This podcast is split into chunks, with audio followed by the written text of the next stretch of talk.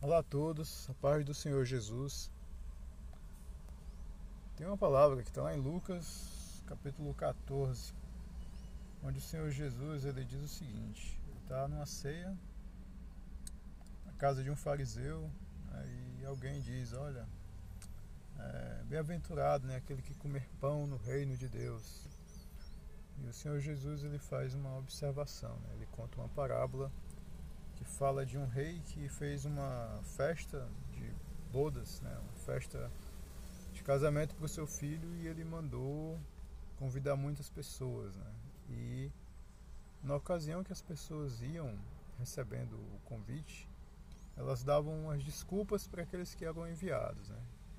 Para um, a pessoa dizia: Olha, é, eu comprei aqui uma junta de bois, eu vou testar esses bois aqui. Eu não tenho como ir, eu peço que você me desculpe, né, que você me tenha como excusado, ou então né, que você me tenha como justificado né, de não poder ir para essa, essa ceia, né, para essa festividade. E com outro acontecia a mesma coisa, ele se justificava no motivo qualquer e dizia: Olha, eu estou justificado. E é interessante porque essas desculpas na verdade elas não justificam nada. Na verdade as desculpas elas só mascaram o que está na verdade dentro do coração, né? a vontade realmente de fazer ou não fazer. Eu já ouvi uma vez uma frase que achei interessante, cara. Quem quer dá um jeito, quem não quer dá uma desculpa.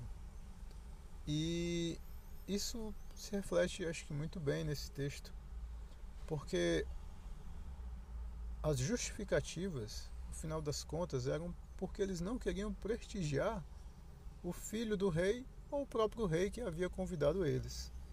Porque imagine a situação: o rei que cede aos seus súditos as condições deles prosperarem, deles é, fazerem riquezas ou recursos, cuidarem das coisas e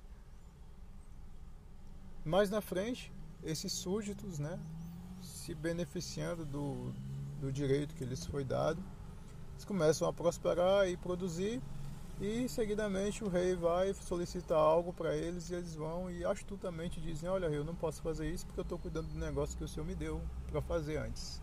No caso, o senhor me deu aqui uma condição, botei uma empresa, uma junta de bois, deu certo e agora eu tenho que cuidar dessas coisas aqui, eu não vou poder te atender. Me desculpe. Ou isso aí, na verdade, é focando como, como, a, como a pessoa, na verdade, ela está focando nos seus próprios interesses. Ela está focando nas suas próprias vontades. O Senhor Jesus ele também diz, né? Olha, busque em primeiro lugar o reino de Deus e a sua justiça e as demais coisas vos serão acrescentadas. E em outra ocasião ele também coloca, né? Na parábola do semeador, ele diz que, é, é, que a semente caiu entre os espinhos, os espinhos sufocaram a semente e ela se tornou infrutífera. Né? No caso, os afazeres, eles acabaram eles acabavam é, ocupando tanto tempo que não havia espaço para servir a Deus, não havia espaço para se dedicar ao reino de Deus. E é interessante que o próprio Senhor Jesus ele condena isso de uma maneira ainda mais direta em cima dos fariseus, porque os fariseus eles eram mestres, né? mestres da lei, mas mestres também no macete, né? na malandragem, né? porque ele, eles diziam assim, olha, diziam para os seus pais, né? olha, tudo que você vai poder exigir de mim, eu estou oferecendo já antes em sacrifício a Deus, então, por favor, não me peça nada, porque eu já estou é, separado para Deus. Né? E o Senhor Jesus ele condena isso aí, que diz, olha, vocês aí com essa astúcia todas, vocês invalidam o próprio mandamento de Deus, que diz que é para honrar pai e mãe, e vocês, se baseando nisso, não querem honrar os seus pais com base numa tradição de homens aí que vocês estão criando. E astutamente, eles que são contra a quebra do sábado, quando convinha, davam um jeito de quebrar. Porque o próprio Senhor Jesus ele falou: olha, vocês qual de vocês aí, quando a ovelha ou um boi cai no buraco no sábado, não vai lá dar um jeitinho para tirar, não vai lá tirar imediatamente, né? E enfim, essas essas máscaras, né, que a gente utiliza e que eu utilizo para não estar disponível para Deus quando ele pede as coisas. Aliás, Deus ele não pede, né? A gente interpreta como um pedido, porque Deus ele soberano é, é gentil e cavalheiro, mas na verdade quem está numa posição hierárquica superior à sua não tem é, se ele lhe pede alguma coisa é por educação e respeito e aliás não é nem eu não digo nem respeito, mas eu digo que cordialidade e gentileza. Porque geralmente quem está numa posição hierárquica superior, por direito, tem o poder de mandar. E quando sai o convite, né, sai uma, uma, entre aspas, solicitação, né, aquilo ali está indo como um convite, mas implicitamente deve ser recebido como, uma, como um dever, como uma obrigação. E é interessante perceber isso e entender que na verdade quais são o, o que, que realmente está tá por trás daquilo que eu aceito ou que eu rejeito, daquilo que eu obedeço ou não obedeço. Sabe? Porque se eu for olhar sem essa cortina de fumaça, né?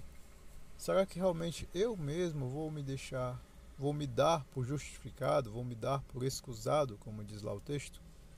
Será que realmente, se eu for olhar a situação, a realidade do que há dentro de mim sem filtro, será mesmo que eu vou conseguir me justificar para minha própria consciência?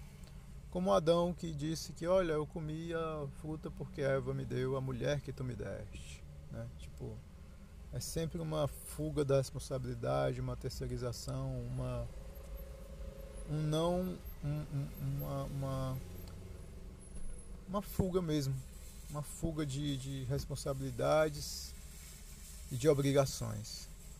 E a maior obrigação, a prioridade tem que ser o Senhor.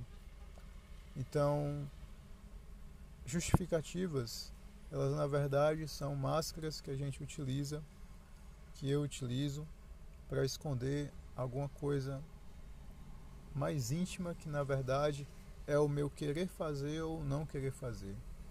E o querer fazer e o não querer fazer, ainda assim, eles estão vinculados a outras fontes que vão me dar a clareza do porquê que eu estou agindo e porquê que eu não estou agindo. E a partir daí, eu posso me conhecer. Mas, independente de eu me conhecer ou não, a palavra que tem que estar tá tem que estar assim nos meus lábios para os mandamentos de Deus é: Senhor, eis-me aqui, usa-me a mim, estou disponível agora, 100%, e eu estou aqui, Senhor. Obrigado pela atenção. Deus abençoe sua vida em nome do Senhor Jesus. Valeu.